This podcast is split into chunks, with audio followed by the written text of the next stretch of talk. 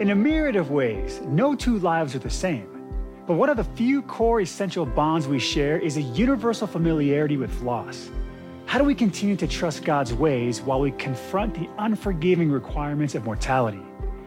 Deep within us, at unpredictable times and places, the Lord stirs our souls. He beckons us, calling us to fulfill something in His name.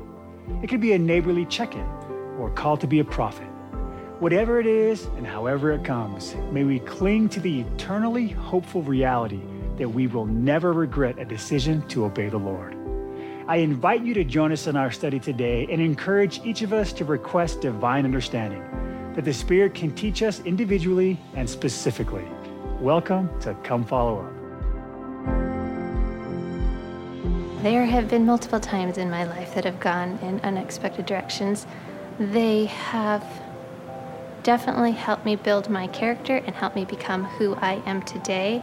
I went to school uh, after high school at the University of Utah, and I thought I was going to study certain things and become certain things, and my career would look a certain way. And little by little, uh, that's just sort of changed and been corrected. I got married at 42. I'd say that's pretty unexpected. I was thinking I'd get married way sooner, but I'm happy with the way my life went. I went to grad school, got an MPA degree, I started my own business. Heavenly Father just sort of has something different in mind for me, and, and little tiny course corrections accumulate over time into a life that you know is not what I would have picked for myself, but is way better. Welcome, everyone. Thank you for being here today.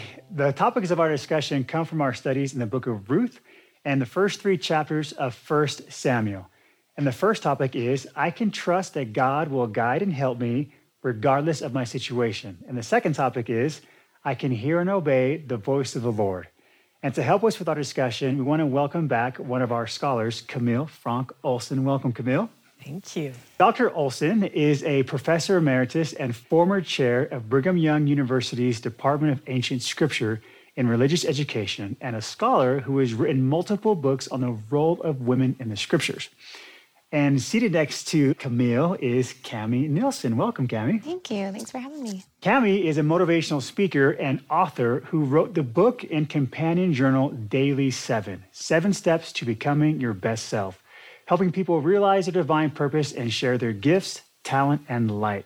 Well, we're very excited to uh, get to know you a little more, Cami, and hear what you have to say. Yeah, I appreciate it. Thanks for having me. So let's jump into our first topic. I can trust that God will guide and help me regardless of my situation. So, Camille, do you mind giving us a brief overview of these chapters? Certainly. You get Naomi, who is has lost her husband in a foreign land and then her sons and comes back home with no way to take care of herself. You get Ruth, her daughter in law, who loses her husband and comes to Bethlehem to try to take care of her mother in law. And she's an outcast in a sense in a foreign land. And then you get Hannah, who has no children, a loving husband, and is plagued with at least depression, if not really some hard criticism of women around her and she knows she needs to be doing more and hasn't had the answer to that prayer.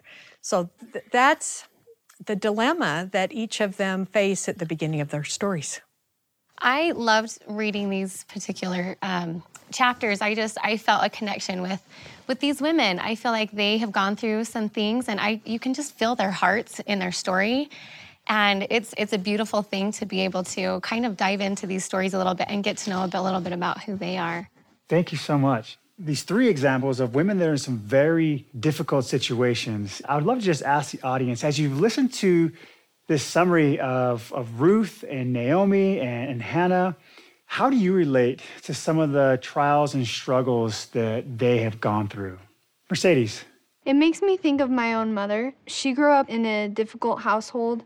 Um, her parents were divorced, and so uh, she had to help with the income of the family. And she would work multiple jobs, like all through high school, and I think even younger. And so I'm grateful for my mom's own experiences that I can learn from her example and that I have strong women like that in my life. I love that. That's a happy story that because of the because some of the struggles and the trials that that your mom went through, you have a better life. And I think we see that with these stories that they're, they're pretty tragic, yet there, there's some happiness that is involved. Let's talk about Ruth a little bit. And uh, from this, this narrative, uh, what are some specific things that we can uh, learn about her, some of the trials that she's gone through?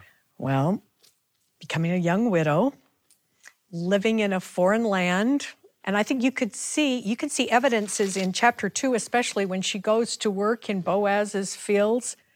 It, it could be very difficult for her, and yet there's no one else to do it. She's doing this for Naomi. So, uh, I, as I was reading these chapters, I was really um, curious about the idea of gleaning. She's working in a field, and do we what what can we learn from Ruth about the fact that she's willing to get in the dirt and work. Can you explain the difference between yeah. gleaning and, and, reaping? Is there? Yeah, yeah. Um, and I love this. This is part of the law of Moses that I think is so cool because you get landowners or people that, you know, those that have plenty and they hire them in to do the major reaping, which is the major harvest. But they have these scythes that they're going around and they're round and they don't, the law of Moses says, don't get the corners. Don't try to get every bit of grain. What, what, what's the purpose behind that? That is because people who don't have a way to survive, like women, and that's typically who the gleaners are, are okay. women, can come in and they can pick it up. But it's all by hand, it's hard work. Neither Naomi nor Ruth seem to be embarrassed about doing it, but know that this is the way they survive. Speaking of, of Naomi, so she's in this really difficult situation that she finds herself in. And uh, she has this conversation with her daughters in law. We get some insight into the type of person she is. This is not a weak woman. Uh, can we go to the book of Ruth um, and look at uh, verses 12 and 13? Uh, Cami, do you mind reading those for us? Sure, of course. Turn again, my daughters, go your way, for I am too old to have an husband. For it grieveth me much for your sakes and the hand of the Lord is gone out against me. I would love to get both your thoughts. From what she's telling you, what do we learn about Naomi? She's more concerned about her daughters in law than she mm-hmm. is about herself, isn't she? Mm-hmm. And she's saying, I can't, I, you know, I'm too old to supply you another husband. But you have more of a hope here, so you stay here and I'll find my way. Cami? I think I think it's a beautiful thing to see how much love she must have for these for her daughters-in-law. Like I think the relationship between them is is you can you can tell that it's it's a good relationship mm-hmm. and so i think that that's showing her sacrifice because i think she really does care so much about what happens to them and yet she's willing to say i care more about you go find what you need to and mm-hmm. i'll i'll figure it out kind of a thing okay so let's get an overview of, of hannah ah hannah I mean, see, these are women that we're more familiar with, really, when you think about it. But yet, you dig into their stories and you re- start relating to them. Hannah is in a good marriage. We don't know from the Bible how long she was married to Elkanah, but the idea seems to be there's been a time and she's barren, she's not able to bear children, and so he has the option of either divorcing her or marrying a second woman and he loves Hannah and he marries Peninnah, and Peninnah has children. And it is hard on, on Hannah. And, and we read in here that Peninnah, the, from the Hebrew in the King James, that Peninnah was her adversary and vexed her sorely. I love the Septuagint translation of this. The Septuagint, as you remember, is the Greek translation of the Old Testament that was used in New Testament times primarily, rather than the Masoretic text, which is the Hebrew translation. And in the Septuagint, Peninnah is not the adversary, it is depression. In the Septuagint, it reads, For the Lord gave her no child in her affliction, and according to the despondency of her affliction.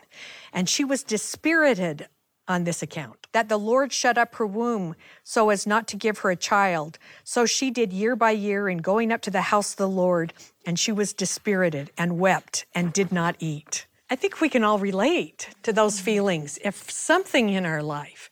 Cami, uh, I want to give you some time to, to share your story and, and how you uh, specifically connect to some of these women. And then I'd love to get into what you have done about that. So I was just barely reading through a little bit as we were talking about Hannah. And in the next, the very next verse, in verse 10 of Samuel 1, it says, And she was in bitterness of soul and prayed unto the Lord and wept sore. And I think I know a little bit about what bitterness is. And I think all of us can relate in one way or another at different times in our life what that bitterness must feel like. And for me personally, um, I went through a divorce about a year and a half ago. And there, I, there were many, many times when I poured myself, my soul out to the Lord. You talked about depression a little bit, and in other aspects of my life, I was as happy as I could be, but there was there was a, a heaviness here that I my heart was just broken, and and so I can I can understand how they must have felt. That reminds me, as you're as you're talking, uh, we have an amazing quote from Elaine Dalton that is it connects perfectly with what you just said and she's talking uh, specifically about Ruth and Hannah. She says, like Ruth and Hannah, all of us will experience adversity. We may not always understand the Lord's design for our lives, but it is my testimony that we are never alone. He is ever with us, and He promises us, You cannot behold with your natural eyes for the present time the design of your God concerning those things which shall come hereafter, and the glory which shall follow after much tribulation. Yeah, um, I can relate with those quotes a lot. Um, I think that there was, at that time, I look back and I, I remember it being at times dark, and I remember it being foggy and and being unsure, and the the future felt very unknown. I turned to Heavenly Father on a very regular basis. I've got a question. Did you notice your prayers changing as you got through that? Did they, and, and if so, how did they change? Absolutely. It kind of went from Heavenly Father, like, fix this, please, like, fix this. Like, I want this to be okay, to Heavenly Father, help me to be able to know how I move forward, to thank you for helping me to figure this out. I mean, I ask that because I think that's what happened to Hannah's prayer she says she goes up to the tabernacle and she goes there with her husband and the family, whole family every year and she prays and I just am sure this is not the first time she's prayed for a child. And I, I wonder if there isn't some time there that there's certain things you learn in those years of barrenness, darkness, unrealized righteous desires that something happens and instead of she's not just now asking for a child she's she's asking to be part of God's plan in a much bigger way and she says I will give him back I will give this child back to you for all of his days. I love that. As uh, Cami, as you were talking, I was just curious. I'm sure so many people can relate to your story as well. So I want to hear from the audience. When have you felt God's presence as you have gone through a trial. Clayton. Yeah, as of recently in my life, I'm going to college right now. And as a college student, I've started to realize things about me where I suffer various ADHD tendencies and lots of, you know, everyone has their seasons of depression. And Cami was just reminding me when she was talking about, you know, these times where we ask why and why God. I, I remember in my prayers a lot, I would say, you know, why? You you put me in this you know, very high intense, you know, career and a high intense, you know, program. Why did you build me to almost fail? And her comments made me think back to one of my favorite verses. It's um, it's Paul in Second Corinthians when he's talking about his thorn in his flesh. And he talks about, you know, I, I would be exalted. I, I'd be great if I didn't have this thorn in the flesh. And then I, I love the verse, if I could just read it real quick. The Lord responds to him and says, My grace is sufficient for thee, for my strength is made perfect in weakness. And then Paul says, Most gladly, therefore, will I rather glory in mine infirmities, that the power of Christ may rest upon me. And I think in my life, that is exactly it. You know, that's the answer I get when I ask why. Why do I have this thorn in my flesh? You know, Christ comes back and he says, you know, so that I can glorify myself through you. My grace is sufficient, notwithstanding your, your infirmities. Now you really have to rely on me because you have this thorn in your in your flesh. Mm-hmm. So once you've made that realization, that discovery, how's it been going? when I when I stop asking why and more what can I do now, what notwithstanding this, answers seem to come a lot faster, a lot better. Mm-hmm. Things become a lot more clear. That's cool. I love that. So now that we heard we've heard about a lot of the trials that these women have gone through, can we get a, a brief overview of how these stories played out? Yes. Naomi is thrilled because she becomes a grandmother. That's because Ruth marries Boaz and they have this son, and this, the town of Bethlehem blesses them. They are so thrilled with it. And, and their son becomes an ancestor to David, the first king, and then all the way down to Jesus Christ. Wow. In the story uh, of Hannah, she gets pregnant, gives birth to a son. She gives that son Samuel back to the Lord praises God for the blessing of having that son, and then he blesses her with five more children. It turns out beautifully. Beautiful. And they're very joyful. A, a story of loss, grief, and death turns into a story of life, restoration, and joy in each case. Tammy, what are some of the things that you did have to overcome? How did you do that? And how is life like now? I remember as as I was going through that time there was there was a significant amount of pain. So what I would imagine for myself is I would take that pain and I would put it in a duffel bag and I would zip it up and I would put it I would imagine that I put it at the Savior's feet and I would say I I can't carry this pain. It's too heavy and it's too hard. And he took that. And and so I was able to progress through it, it felt like a long time of um, different growing and learning experiences. I turned often to the scriptures. I wrote in my journal a lot, and Heavenly Father was blessing me like crazy in the meantime. He is my strength, the Savior is my rock. What a great way to wrap up this first discussion topic of I can trust that God will guide and help me regardless of my situation.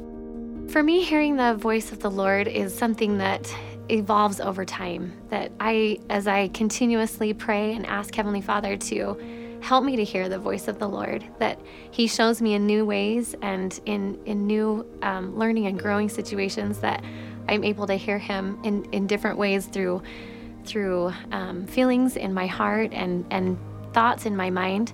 And all of them are, I know, are, are the Holy Ghost speaking to me and and really wanting me to know Heavenly Father's will. It's something that, through the gift of the Holy Ghost, that calls all things to our remembrance. I'm reminded of something that I heard once before, something from my mental playlist, like a scripture or a primary song or the Young Women's theme, something that somebody said that didn't really stick with me at that moment, but the Holy Ghost calls that up for me later, and I think, oh, that's on purpose. I needed that now, and I'm remembering it for a reason. Our second topic of discussion is I can hear and obey the voice of the Lord.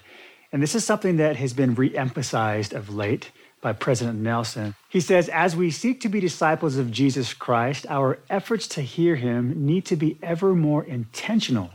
It takes conscious and consistent effort to fill our lives with his words, his teachings, his truths. All right, so uh, what have you done specifically in regards to uh, President Nelson's invitation to hear him, to hear him more. Alex. A while back, my dad decided that he wanted to have us read a chapter of the Book of Mormon every single day. So he decided that he would read a chapter himself, and then every day he'd send us that chapter and then say something that stood out from it. So every single morning, I wake up to a text from my dad saying what chapter of the Book of Mormon we're in. And then the guilt, of course, I have to read it then. but I've noticed how it's completely just like changed my life, especially in this past year. Um, a few years ago, like I was diagnosed with anxiety, and it's just felt like an uphill battle since then. It's just very nice to have this scripture that I can turn to every single day and have a father who has such a strong testimony in it. And when I read these scriptures, I can hear God's words talking to me because they always apply to that day, and it's really wonderful for me. So, what does that uh, what does that feel like when you, you say you can hear God speaking to you? Well, it kind of depends, like okay. where I'm at. Um, you know how it's either like a calm, soothing voice or it's like a stern voice. It changes to be applicable to me. And that's the best part about it for the way I can hear his voice is because it's not the same way every single time. So I really have to take the time to really be able to understand him and be able to hear his voice. Thank you so much. It, it is a process, learning to hear that voice. And we have a great example uh, of just that uh, in, in these scriptures. You want to tell us a little bit about that? We're in chapter three of 1 Samuel, and I just need to read the very first of that chapter because I think it tells just kind of what a challenge it was, uh, particularly at that time, to hear his voice. The first verse says, And the child Samuel ministered unto the Lord before Eli, and the word of the Lord was precious in those days. There was no open vision. So here we have little boy Samuel growing up in Eli's home. But we get the idea when the word of the Lord is precious, that seems to suggest people don't recognize it. People are not hearing his voice. It's very rare. Here we get, he hears a voice that calls him, and he answers, Here am I. And he for sure thinks it's Eli. So he runs in to ask Eli, What do you want? And Eli said, I didn't call you. Go back to bed. Happens three times, doesn't it? And by the third time, Eli figures this out that this is the Lord talking to him. And so he tells him, You listen and do whatever he asks. Um, it's, a, it's a very beautiful kind of situation where you see little boy Samuel learning to recognize that, and even Eli putting that together as well. So, why is it you think that we don't always easily recognize when the Lord is trying to communicate with us? It's a different voice, mm. isn't it? It, it, I need to put myself in a different kind of situation. I can remember the first time I recognized the Lord speaking to me. Tell us about it. I was in college, had just turned 21. My bishop was asking me to go on a mission. I did not want to go on a mission. And I fought it, and yet I'm praying about it because I've got a feeling that I need to give that a chance. And it took a long time. And I look, looking back, I recognized he had told me multiple times before I ever recognized it. But what a blessing. In the same way that Samuel, he, it isn't just once, twice, three times. You can get the idea he would have done it probably 10 times if necessary, right? right? But um, I don't know how many times it took for me, but I will never forget that. And, and the, the beautiful thing was not that what the answer was, yes or no, it was that he actually answered me. Wow. He had a direction for me. And for me, it was to go on a mission. That's great. Thank and it you. changed my life. Mm-hmm. You know, it was interesting. Um, the other day, my wife and I were sitting in church. Far too often, I, I sit back and I just enjoy, you know, what is happening. And for some reason, I just felt this urge, like you should go share your testimony about this specific thing that I had, I had recently experienced. And I didn't, I didn't do anything about it. I just kind of sat there, and I was just like, you know what? I'll let everybody else go up. And what's so funny is my wife. She goes, okay, honey, it's your turn. And she goes, come on, go ahead. Just, I'm waiting, I'm waiting. I, I could not believe, because she had no, I didn't express to her that I was having these feelings. And I, I really appreciated that I had felt something, but I wasn't going to do anything about it. I, I, I would assume she felt something as well and was like, hey, tell your husband to go. So sometimes we do need that encouragement to act on these feelings that we have. What gives you the courage to act on a prompting that you receive. Hope. Sometimes when I see like my friends sad, it makes me sad, so I want to go help them, and like I feel prompting voice, like kind of sweet, saying go help them. Do you ever get scared to go help them sometimes? Yeah, I'm uh, like I'm kind of worried that they're gonna like kind of it's not gonna work, and then they're gonna be a little bit upset, more upset. So, Hope, what gives you the courage to just do it anyway? Like a lot of people say that I'm really good at making people feel happier when like I'm around them, so I just try because usually works. What a great example of a young Samuel right yes. there.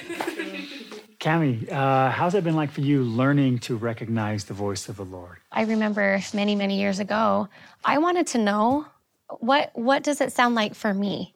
Like how does that look for me? And so I would pray. I would say, Heavenly Father, I want to hear your voice. Will you help me to recognize what that sounds like mm. for me? Because I want to have that personal relationship with you. And I felt like over time, it, it took really being intentional. And I think sometimes too, it's being inside your own thoughts for a little bit and quieting the rest of the world. And I think mm. sometimes those answers will come. I'll find myself when I'm driving now, I'll just turn everything off and I'll just listen and I'll, I'll talk to Heavenly Father and just listen.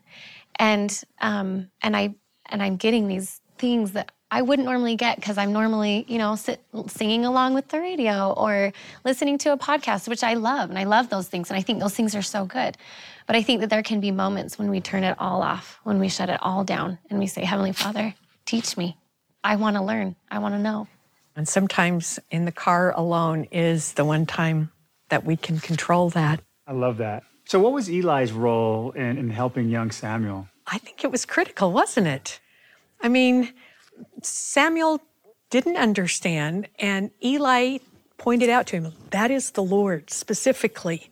And now you listen and do what he says. And what a difference. I think that makes a difference in all of our lives. I know missionaries are so much better now than I was as a missionary to inform and educate those that they teach what you're feeling right now. That's the spirit.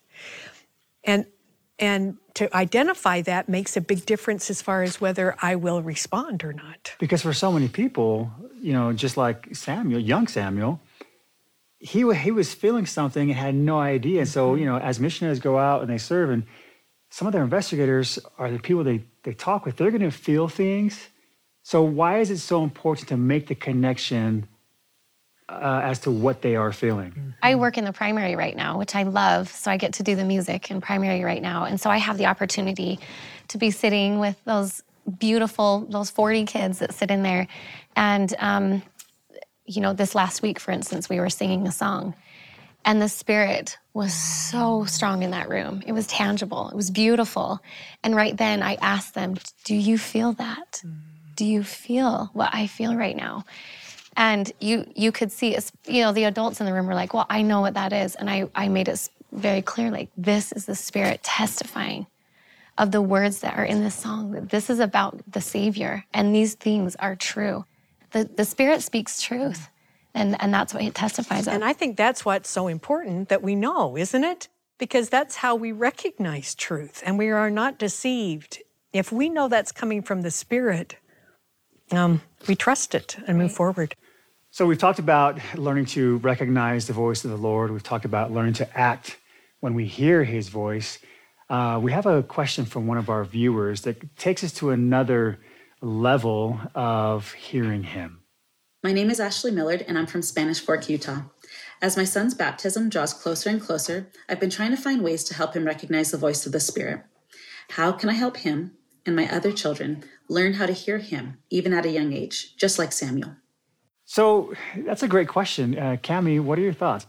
So for me, like when we when we pray in at night or or even like at meals and different things, I will. Um, I or whoever is saying the prayer will ask that the Spirit can be with us. Mm. Like, please bless that the Spirit can be with us. Mm. And that's kind of a constant phrase in the house to know that like that's an important thing for us. We really want to have the spirit with us and we're willing to in every prayer that we say and please bless that the spirit can be with us because it's it's vital to be able to like you said survive. I think that is interesting. It's asking and acknowledging when it is there. There's so much of that and they're small things but they reinforce and would, I think, make a difference with children. I see mothers everywhere, and you think of Hannah. Mm-hmm. And we don't know those first three years, but you know she was bearing her witness in some way. Um, it was everything to her. And, and she not only, when she gives up Samuel to Eli, she still comes was, back. That was her idea, wasn't yes, it? Yes, yes, she offered that. Yes, yeah. that's what she did. But she comes back every year too, remember? Brings a little coat. Mm-hmm. but I'm sure she just doesn't give a coat. I'm sure there's something else that's communicated there. I, you, you've got to say, if we're looking at these as examples, there's an environment that has been established where the Spirit can be there. Um, Hannah knew it from the tabernacle there, the, the holy sanctuary, and in prayer and her communication with God. And now here she's put her son to live right there by the tabernacle and be around it all the time. So I think giving children opportunities to, to, to be in an environment where the Spirit is there. Our homes can be some of the most incredible places for that. But that puts a lot of responsibility on us. I love that. Thank you. What are some of the things that you have done or are doing in your homes to provide an environment where we can hear Him? Anna. Um, like education for me is really important. And I educated my five children. The promptings to me came, I don't know if this is unusual, through dreams.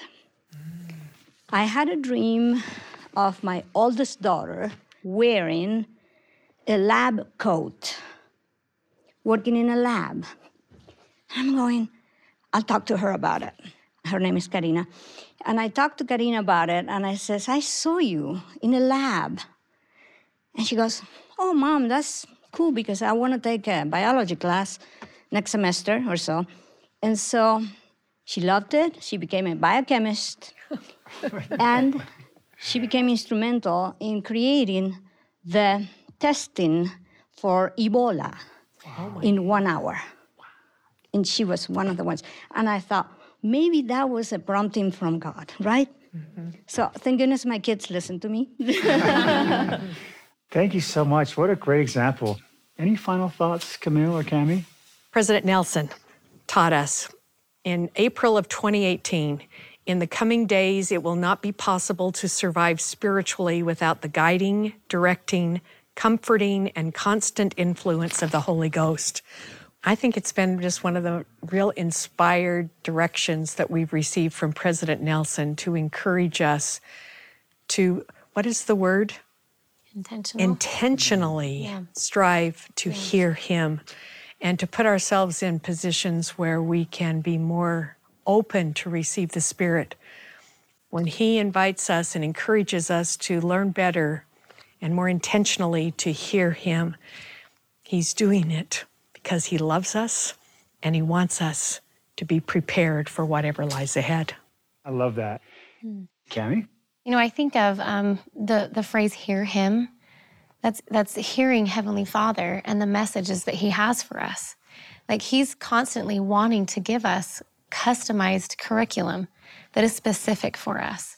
And if we're intentionally looking for that, He will give it to us. And it comes gradually and it comes line upon line as we open our hearts and our minds to that inspiration and that, that divine direction. He wants to help us through all the things that we go through.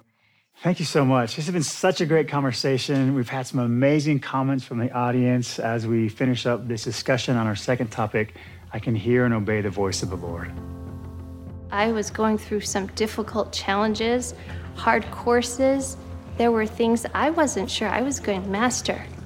And pouring out my soul to the Lord really helped me feel His strength and His confidence in me, knowing that I could get through and that I was a daughter of God. When I was 19, I had submitted my papers to um, mission. And one day my stake president called me into his office and he said, You're going to West Virginia for three months. And I was not expecting that because I was from Virginia. And I, at that point, we're still getting paper letters in the mail. And I, that wasn't a letter, that was my stake president. So I went home and I was really upset and I poured my heart out to the Lord and I was like, Why am I going so close to home? Why am I going for only three months? Do you not think that I can do it? And it wasn't until the end of my mission when I finally understood why three months was a good a good time for me. It was perfect because I came home and I had another friend at home interested in the gospel and he ended up getting baptized. Welcome to Come Follow Up Footnotes. I'm really excited. We have talked about so many good things already in the first part of the episode, and there's still so much more that we can talk about. And so uh, I want to get back to the story of Hannah and uh, kind of her her process through this for through prayer and for seeking the Lord's help. She definitely had a relationship with God. Let's just go back and look at the words that she prays. Verse 10, she was in bitterness of soul. I mean, I think in our extremities, sometimes words are given to us more, or we're able to articulate or communicate, even if we can't come up with the words. I think bitterness of soul, at least to me, that says like she was in desperation. Like mm. she was just desperate for this answer. Like deep, deep in, in her heart, she had just this pain and this heaviness of, of, about that. And so she poured out her heart and she prayed to the Lord. Mm. Like and and I th- and I love that that's what she was willing to do in her bitterness when she was in the depths and the darkness that that's what where she went is that she turned to the Lord. She is just so bitter, isn't bitterness of soul and prayed unto the Lord and wept sore. And she vowed a vow and said, O Lord of hosts, if thou wilt indeed look on the affliction of thine handmaid, and remember me, and not forget thine handmaid, but will give unto thine handmaid a man child, then I will give him unto the Lord all the days of his life, and there shall be no razor come upon his head. And I just put that with? I got to go to one I just thought of as I read that in the Book of Mormon, Alma 33, verse 11. This is Zenos and this is part of his prayer. And I think it sounds similar to Hannah's. Verse 11 Thou didst hear me, Zenos says, because of mine afflictions. I think it's interesting. It's not because of my righteousness, it's not because of my checklist that I've done everything that I'm mm-hmm. supposed to. Um, you hear me because of mine afflictions and my sincerity. I love this. Love and it is because of thy Son that thou hast been thus merciful unto me. Therefore I will cry unto thee in all mine afflictions. For in thee is my joy, for thou hast turned thy judgments away from me because of thy Son. Um, I, I think that's that's Hannah, yeah. isn't she? And and there's there's something there that she's almost even when she before she's received an answer, she has put her entire trust in the Lord, and there's almost because of the knowledge that He is with her, you can almost already start to sense some joy, don't you think? And yes, absolutely. You can see her willingness, like what the lengths she's willing to go to, mm-hmm. to and, and to be able to have this experience that she's seeking. She's like, I would. Could you imagine? She's willing to give up her child to be able oh, just give me those those I, moments. I can't even i cannot even imagine that. You know we, we we get an example of this in the book of mormon as well. This progression of what am i willing to give up to know you? Mm-hmm. you know we have this wonderful story of when aaron is teaching uh, king Lamoni's father mm-hmm. and he says i will i'll give up half my sins. Mm-hmm. but then when that sincerity gets in he's like take it all Yes. I will give up everything if I can just feel closer to you. And it's when he says, I will give away all my sins, that you just say, Yes. I mean, he it's right to the very core of who he is. Mm-hmm. Yeah. That's um and, and I think there is there's a power in prayer there. Back in the Bible dictionary, it talks about prayer being work. And I think you can sense that mm-hmm. in, in Hannah's prayer here. So, with, with a lot of these women that we have been talking about, there is a, some serious grieving uh, that is happening.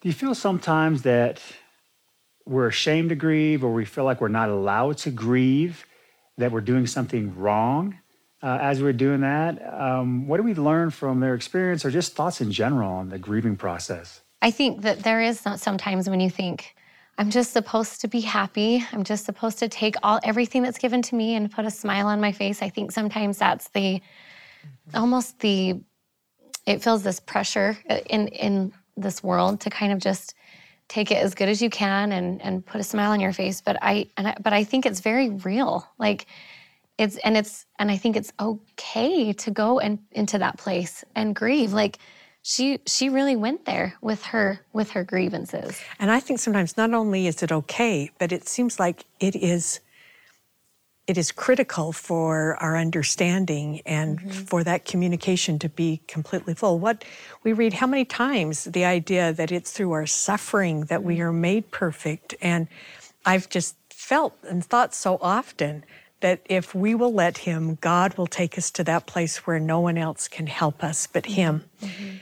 And I think sometimes we can shortchange the suffering and the grieving mm-hmm by thinking, I can't go there, I'll just stay busy, I'll just go and do something else. And there's something He wants to teach us from Absolutely. that. Absolutely. Specifically, I mean, poor Naomi.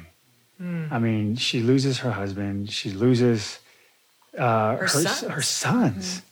you know, and yet miracles take place. Oh, and, and and look at that, that very end when they are blessing, when um, little Obed, the baby, and the women of all around Bethlehem come around Ruth or Naomi, verse 15, and they kind of pronounce this blessing upon her. Um, starting with verse 14, and the women said unto Naomi, Blessed be the Lord, which hath not left thee this day without a kinsman. And you know, the word kinsman in the Hebrew is really redeemer. It's one who redeems. Okay. And I think that is oh. helpful mm-hmm. in this, that his name may be famous in Israel, and he shall be unto thee a restorer of thy life, and a nourisher of thine old age. And thy daughter in law, which loveth thee, which is better to thee than seven sons, has borne him. She came into Bethlehem saying, I went out full and I've come back empty, and just whatever Ruth is. And by the end, man, she's she's better than all the other blessings I could have imagined. It, she, she is full, more full than she has ever imagined before. And I think that's kind of part of the process too, knowing grief, to know also the other side of grief, to know pain so that you know joy. Yes. And that's all a part of the process of this lifetime that we understand both sides opposition in all things. Mm-hmm. You know, can I ask beautiful. you a question? Mm-hmm. So as we're we're talking about, we, we spend a lot of time focusing on on Hannah and on Ruth and Naomi. Um, I've always been interested in, in Boaz and, and his role, and, and I'm really impressed with how he treats Ruth. Um, can you talk about him? Like, is the fact that he's so kind to Ruth is that is that rare for somebody like him to be kind to somebody like her? You know, the law of Moses talks about being kind to strangers in your land, okay. but it's one thing to get the commandment, another thing to live it, right? Mm-hmm. And we've seen that there was bad feelings and and distrust among a lot of the different peoples that lived around there. Boaz definitely shines in this story as being the one that steps forward. No one else steps up to help them. Mm. We're in chapter two. Okay. And he's told her, You just stay here, don't go to other fields. And she says in verse 10, Why have I found grace in thine eyes that thou shouldst take knowledge of me, seeing that I am a stranger? I think she's, this is just a new experience that she's been treated so kindly. And then he gives his answer, which I think is also just so insightful about who he is. He said in verse 11, It hath fully been shown me all that thou hast done unto thy mother in law since the death of mm. thine husband, and how thou hast left thy father and thy mother and the land of thy nativity, and art come unto a people which thou knewest not before. What is absent is here is as he's attracted to her, it's through her kindness and her thoughtfulness and her service and her sacrifice and her conversion to a, a, another religion and not her appearance.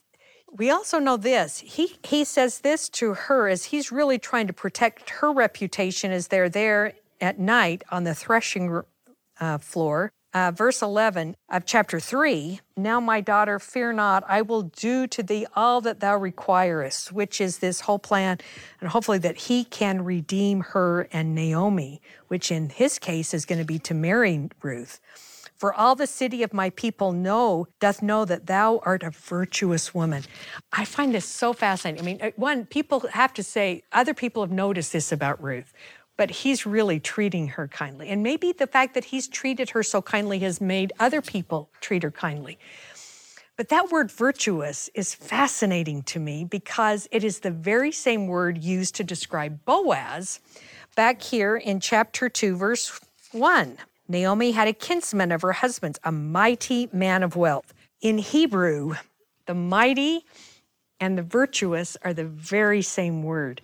And hmm. what I have found in the King James translation of the Bible, whenever it's a woman that they're describing as mighty and strong, they use virtuous. Hmm. So in Proverbs 31, who can find a virtuous woman for her price is above rubies? This is a strong, capable, mighty woman. Hmm. I love that because sometimes we look at the word virtue, we don't associate it with strength and power.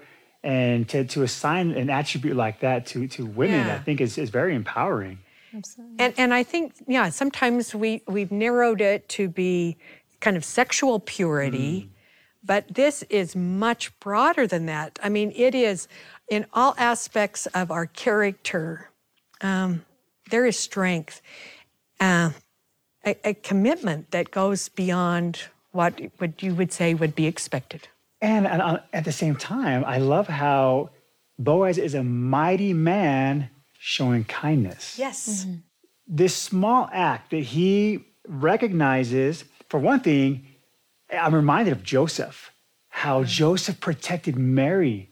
You know, when mm-hmm. he he didn't have to do what he did, but he was so careful to make sure that her virtue was protected just like what Boaz is doing, is look, I'm going to make sure I, I got you guys. I'm going to protect you.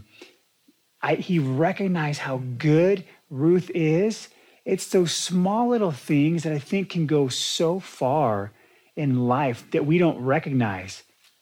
How have you guys seen that? Um, you know, throughout experiences that you've had, how have you seen small little acts of kindness lead to greater things?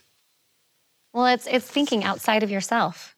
It's thinking about other people. It is wanting like I care about your happiness and I think that that like focusing on the outward is actually helping us inwardly too. Mm.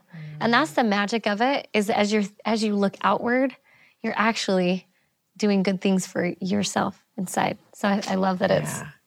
And look what Hannah did. I mean, she had a little sense when she says, I'll give him back to the Lord, but she would not have had the sense of just what a difference Samuel was is going to make mm-hmm. to the to the Israelites. I think in some ways parents do that with missionaries. It's albeit 18 months or two years, there's something about the trust that is there. You give me this child, I will give him back to you. And in the long run, isn't that what it is? That Hannah says, I have lent him to the Lord. In many ways, the Lord lends us, his children. And, and our responsibility is to do what we can to help them come back to him. Wow. I'd like to go back to this because we're grieving, this idea of grief. Um, we've had some specific, you know, with the death of, of husbands and um, this grief of being barren with, with Hannah. Mm-hmm. There's so much grief that exists. What, what, are, what kinds of grief do, do we go through today that you know, we can turn to these examples on how to, to mm-hmm. overcome and, and work through that? I mean, infertility is definitely one, and it and and it is not a rarity. Mm. Um, and you just think of good, righteous parents um, that so want that, and sometimes it doesn't happen in the way it's the story happens here. But it's a righteous desire, and they and the the the prayers that are poured out. There's um, marriage, not ever finding marriage. Um, Or being in an unhealthy or marriage. being in a very unhealthy and unhappy marriage and not seeing any way out. Um, there's poor health that that just it happens, and and that doesn't look like things are changing. So, Cami, as- as we've looked at, um, you know, with Naomi losing her her husband, losing her sons, do you see um, similar ways of grieving? You know, as you've talked about your divorce, are there ways that you can relate and connect with this story of Naomi and Ruth losing loved ones with going through a divorce like that? For sure. There's a level of mourning there. There was there's this hope that you have. And I think that this that we almost in in all of the the the circumstances that you just named, a lot of them are because we have an expectation mm-hmm. of something that we're that we want. Like you said, a righteous desire, like our righteous desire to have a child and to be married, and a righteous desire to um, to have a happy marriage. And and so part of that grief is like mourning the fact that it's not going the way that you thought it was going to. And that's the sense of grief that so many people uh, go through with with um, you know mental issues and things, just with depression and anxiety and um, with with family members who are who are struggling too. We as a mom, you feel it. If your kids are struggling, you feel it. You feel their emotions with them. And, and that is also a sense of grief and, and expectation that is not being met. And so as we, you know, we come to these obstacles and these mountains, I feel like there's, you know, we have the little lifelines along the way and the little things that will help you get to the next point. And then when you get to the top of that mountain and you look down and realize, look at all that growth. Look at what I learned. Like I could not have learned what I know right now if I had not climbed that crazy hard mm-hmm. mountain. I've I've referred to it as my beautiful heartbreak. Mm-hmm. That now I look back and I go, okay, I was heartbroken, heartbroken. But what a beautiful thing that came because of this process I had to go through. See, that's Isaiah wrote about the Savior's mission that he would heal broken hearts. Oh, and I often, I, many times I used to see that and go, why not prevent broken hearts? Because wouldn't it be lovely if we Oh. didn't have to? Yep, But then you not go- think about it. yeah. He he came to heal them, and a heart that is broken and healed by the Savior, I believe, feels more deeply, loves more completely, understands more broadly than a heart that is never that is never broken. And and so his his healing magnifies um, our understanding and our potential to love. Well, and sometimes you like I've heard it called like broken. Like if you're struggling, Mhm. if you're you're you're, You're broken. broken. And I I imagine myself at one point being that like that vase, the broken vase. And there were pieces of me just all over the floor. And I I'm like, hey, let's start putting it back together and figure this out. And I had a good friend point this out to me just recently that in those places where that all came back together, there was the glue. But before the glue was put in there, a whole lot of light came through all those little cracks. And that's where all the light came in. I I grew immensely. I mm. as as you turn your complete heart over to the Lord and say, mm. I give you everything and I trust you, then all of a sudden the light just starts coming and and if you mm. open your heart and open your mind to those things he will fill it with all kinds of light When Hannah gave away Samuel, she could be going home and just going, It's over, it's over. But still, the light comes through, Right. and you see her, hear her sing or pray this remarkable song of gratitude um, and love and praise to, to God. And that's the common thread that I love that we see through all these stories, through all of our personal stories and experiences, is that the Savior is with us all along the way. This has been so beneficial and uplifting. Uh, as we've talked about with our first topic, I can trust that God will guide and help me regardless of my situation, and I can hear and obey the voice of the Lord. Thank you so much for sharing your mm. experiences and your stories with us. Mm. And thank all of you for watching at home. We want to invite and encourage you to follow any of those promptings that you have heard and that we can really take to heart President Nelson's admonition to hear him in all that we do. Thanks again for watching, and please Join us next time for another episode of Come Follow Up.